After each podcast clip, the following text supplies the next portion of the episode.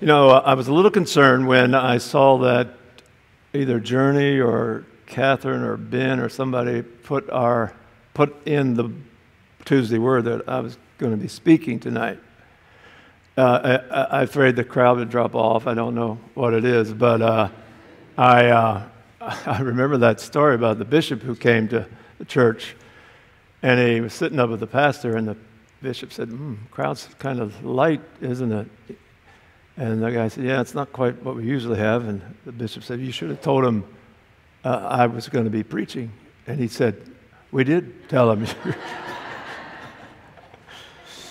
At any rate, uh, people sometimes have asked, and I've told most of you, but not all of you, what, what we've been doing after retirement back in 2016. So, briefly, what we did, Jan and I did a couple interims, one down in Clearwater at Heritage Methodist Church and one at uh, Pasadena in St. Petersburg, uh, 16 months and a year. And um, then we did uh, two months at the villages. And our experience at the villages was different than what you probably have heard about the villages. It was actually a, a neat church, uh, a good church, and a great time. And then COVID hit and everything shut off. Jan and I were looking for some fun things to do in retirement, so we've been playing lots of pickleball, uh, two mornings a week, uh, a couple hours, great exercise we work out, do some meditation together. So that's been rewarding. And um, did I say working out? You, you probably could tell. Uh, uh, lots of reading, lots of travel. And uh, we went, our grandkids asked us to go skiing, take them skiing here a few weeks ago. And because uh, their dad and mom couldn't do it, so Riley, our ninth grader, said, Hey, Grandpa, why don't you take us? It might be your last chance. She didn't mean it that way, she said, but. Uh, and uh, this year's our 50th anniversary, wedding anniversary. Yeah. And, uh, oh. Uh, in fact, August 20th. And so what we decided was every, the 20th of every month, we would do something really kind of special. And today's the 20th. So we didn't want to do anything other than spend it with you all. I'm just kidding. No, we really, we're glad to do it. Uh, so let's see. So uh, the first three weeks of April uh, have been about our eyes. Hence the song. Thanks for singing that song. Open the eyes of our heart. So uh, that's the title and the focus. My eyelids. Uh, I went to the optometrist, Paul Funderburk, a member of this church, and he he did his little thing and he said, Hey, you got droopy eyelids and it's affecting your peripheral vision. And you need to get that fi- you should get that fixed and Medicare will cover it. And so I did. And you can't tell. Uh, what happens when they do this? You know, they lift your eyelids and your eyebrows, and whatever's here kind of comes up too. so some of you might want to do that. Uh, and then Jan has had cataract surgery uh, last Tuesday and yesterday. One eye, and then the other. So that's been really cool. I remember, some of you remember when you had cataract surgery and how clear things suddenly got?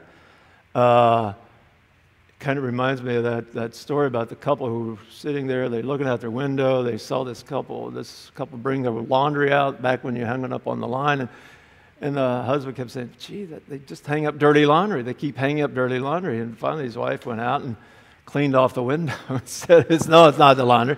And, and somehow, uh, cataract surgery can let you see, you know, the fog is gone and you can see much more clear. Anybody had this and had the same? Oh, good. Yeah. Yeah.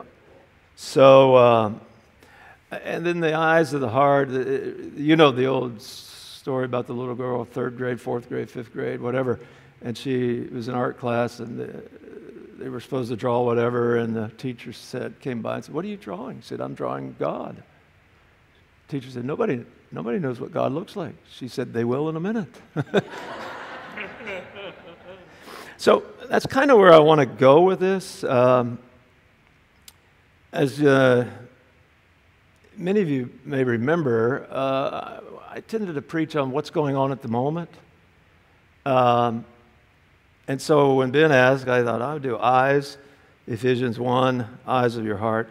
Some friends, some who are here, uh, whenever they hear I'm going to be preaching, they say, Oh, you're going to pull out an old sermon? and I want you to know, I can't, I've tried that. I go back and look at them, they're so bad. they're so, well, let me just say it. Let me put a euphemism. They're so contextual. Like, I couldn't preach this sermon again in a year because unless we had eye surgery again, because it's all about eyes. You see what I'm saying? So, anyway, those of you who said that, you have to repent.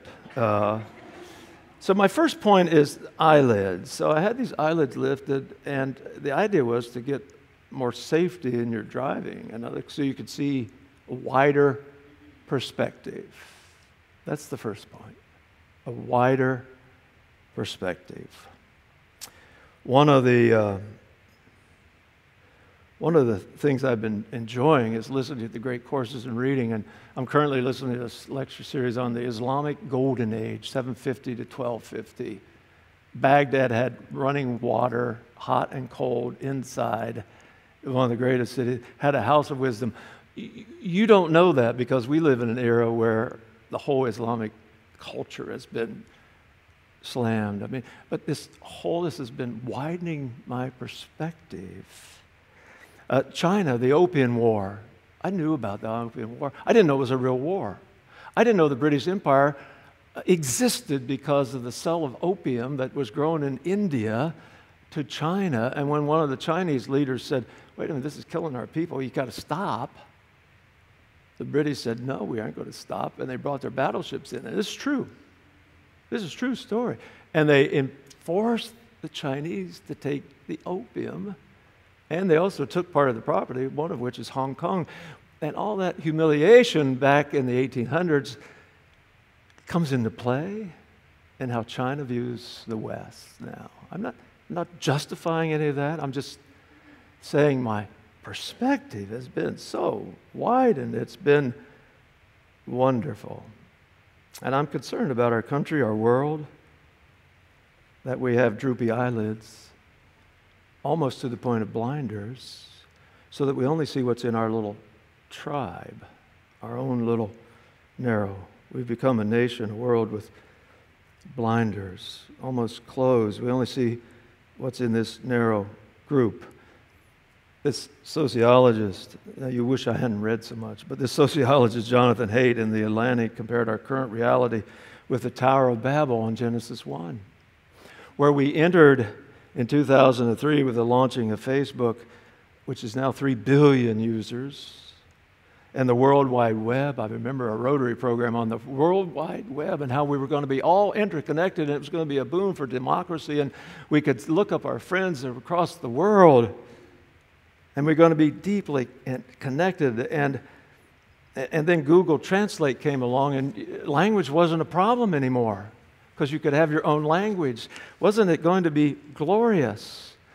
And then all that began to change in 2009 because Facebook and YouTube and Twitter found algorithms.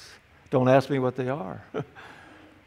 but they found algorithms that instead of fostering healthy discussion, turn to inflaming the discussion. You've seen it, you know it. Because outrage increased usage, which increased profits. It sold.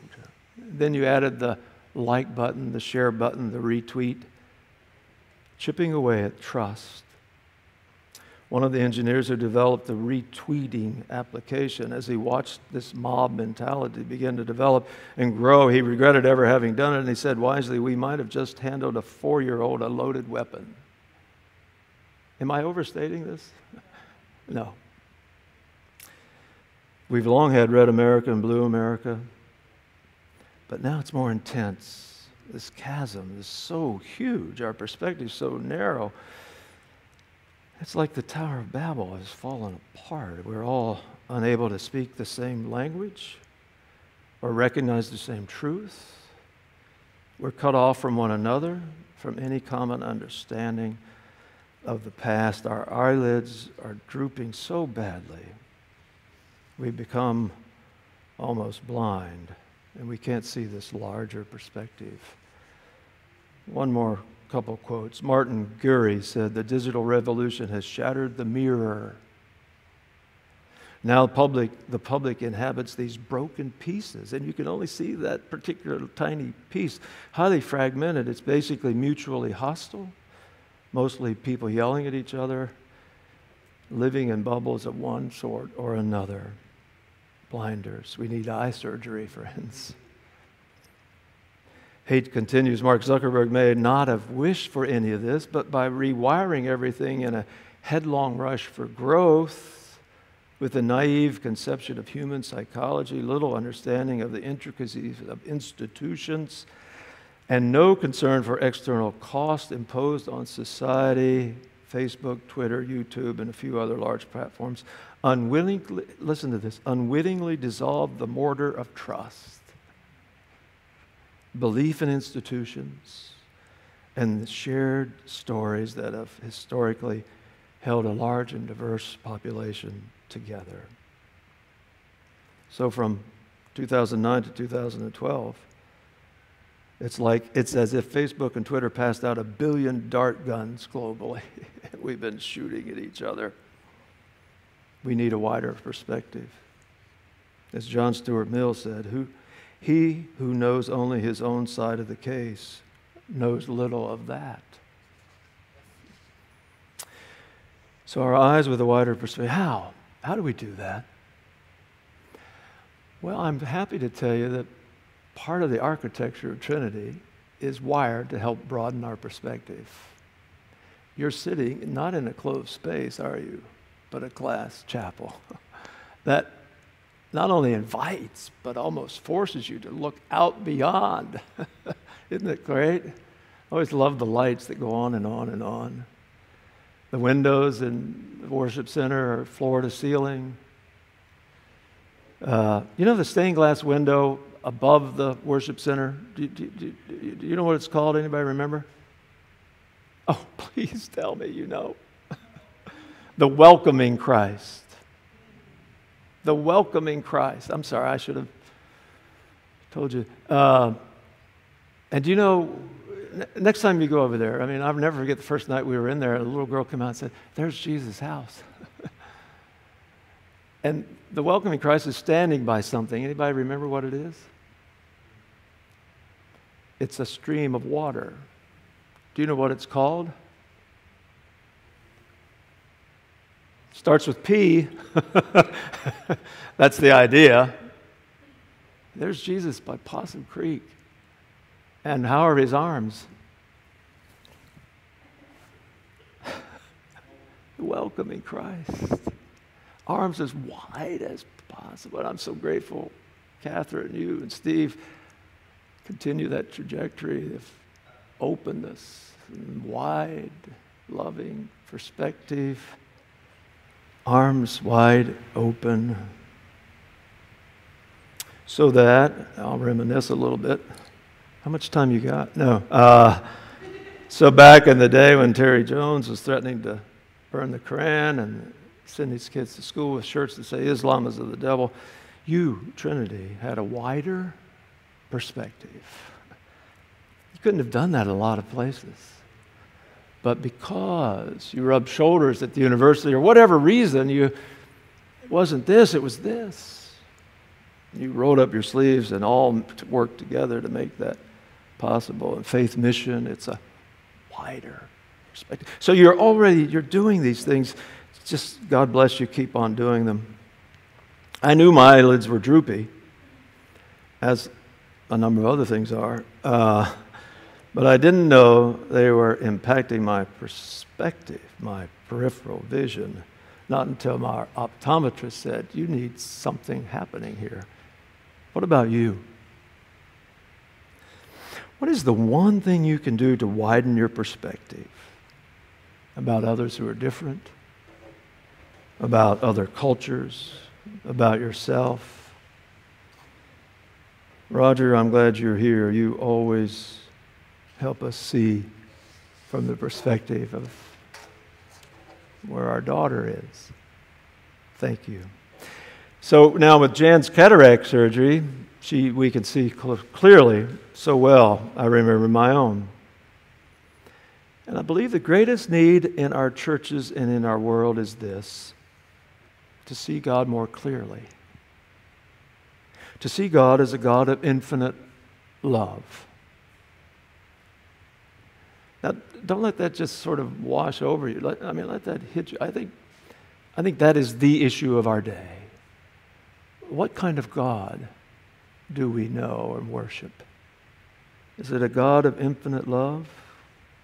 I, I told this story before, but uh, I'll tell it again. When our, when our son was four or five, whatever, three, oh, he came into our kitchen and he threw his arms around himself and he said, I like me. I think that's how God wants all of us to feel about ourselves that we are beloved children of God. The, the, the, clearest definition of God, of who God is, is 1 John 4 16. God is love. Part of my reading these, these retirement years of the history of the church, a lot of good stuff in the history of the church, a lot of horrible stuff. I mean, over the course of the years, particularly in the Thirty Years' War, Christians killed about a thousand times more Christians than the Romans did of the early Christians. Did you catch that? Christians killed a lot of each other. How can anybody who believes in a God of love be there? But that's where we are. That's where we've been. And so I come back to this. And what the KKK did in the name of Christ are and the meanness. Recently, one of the Orthodox bishops of Russia claimed that God is on their side and what they're doing to the Ukrainians. I mean, do you see why I believe how we view God? Is God a God of infinite love? Or is God a God of power? A God of judgment? A God of wrath? That's where it comes down. And if God is a God of love, if God is a God of love, then we love as Jesus loved. Not in, we don't live in fear and anger or unkindness. Uh, let, me, let, me, let me go back from out there to the history and all that. You remember that story I told?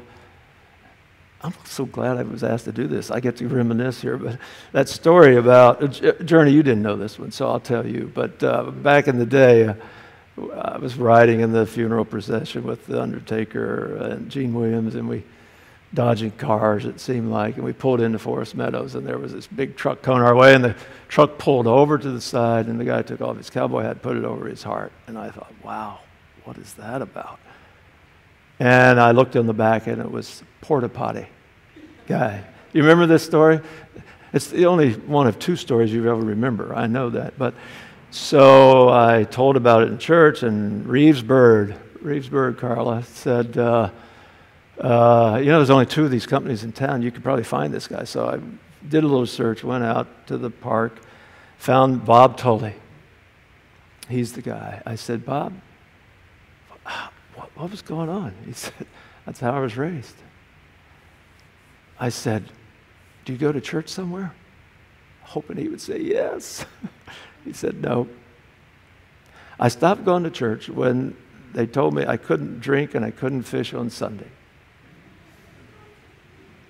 And that's when I said, Come on over, join our Methodists. you can do whatever you want, almost. But isn't that not only a missed opportunity, isn't it tragic? That someone would define what it means to be a follower of Jesus by what you can't do? If, if that person really believed that God is of infinite love, it would have said, gee, Bob, you, you, you, know what I'm saying? Would have treated Bob like Patty does all those Sunday school kids you've been teaching for how many, 20 years? Wow. If we truly believed that God was a God of infinite love, uh, back in 1970, Jan, Jan was a sophomore, I was a senior at Asbury College. And many of you know this, but there was a spontaneous revival. I mean, it's hard to draw an analogy because you don't know where that's ever happened before or after, and most people haven't experienced. But, but really, God's Spirit came upon that campus of 1,200 students for eight days. It was palpable. It was four or 500 people in the chapel at three in the morning, four in the morning. It was one of these moments. And I knew it was real when I walked into a little campus diner called Dynamite. and the love there was palpable. And that, sh- that shaped, I think, the rest of my life. That the heart of it all is the love of God. It sounds so simple, doesn't it? But the heart of it all is the love of God. And so, back to this scripture. I don't think I ever read the scripture, did I? Well, that's all right. You go look at it. It's on the back there somewhere. You read it. But so it says, May the eyes of your heart be enlightened, so that you may know the hope to which you've been called. if you didn't get it on Sunday at Easter, you won't get it. That's hope. That's the Easter hope that you may know the riches of your inheritance as a beloved child of God who holds you in his arms. So that you not only like you, but you like everybody else. And so that three, and his incomparably great power for us. These three things hope, heritage, and courage. And I like to crystallize these three in a person. A person. Volodymyr Zelensky. I posted this on Facebook. If you've read it, it's all right, you'll hear it again. But uh, before I do, many of you know that Jan and I have been involved with the Moscow Theological Seminary for, I don't know, 15 years, 10 years. And yes, there are a number of students. Some are from Ukraine. Alexander is a, a doctor who's also a pastor. He's from eastern Ukraine. We're tremendous fighting. Uh, Volodymyr, a young, dynamic pastor, is from western Ukraine. Sergei, the president, Edward, the bishop, it's, it's, it's horrendous, as you know. But we hear from them, and they seem to be, uh, the churches are helping out. So, Bret Stephens yesterday wrote a marvelous piece called Why We Admire Vladimir Zelensky, and I'm going to read just part of it. We admire, we admire him because, in the face of unequal odds, he stands his ground. We admire him because he proves the adage that one man with courage makes a majority, or one woman. We admire Zelensky because he has restored the idea of the free world to its proper place, because he embodies two great Jewish archetypes David in the face of Goliath, and Moses in the face of Pharaoh. And then finally, and this is priceless, I think, we admire Zelensky because he models what a man should be impressive without being imposing, confident without being cocksure, intelligent without pretending to be infallible, sincere rather than cynical, courageous not because he's fearless, but because he advances with a clear conscience. Dear God, would you bless and protect Volodymyr Zelensky and the dear Ukrainian people? And dear friends, may the eyes of your hearts be enlightened so that you can live with hope, heritage, and courage. In the name of the Father, and the Son, and the Holy Spirit. Amen.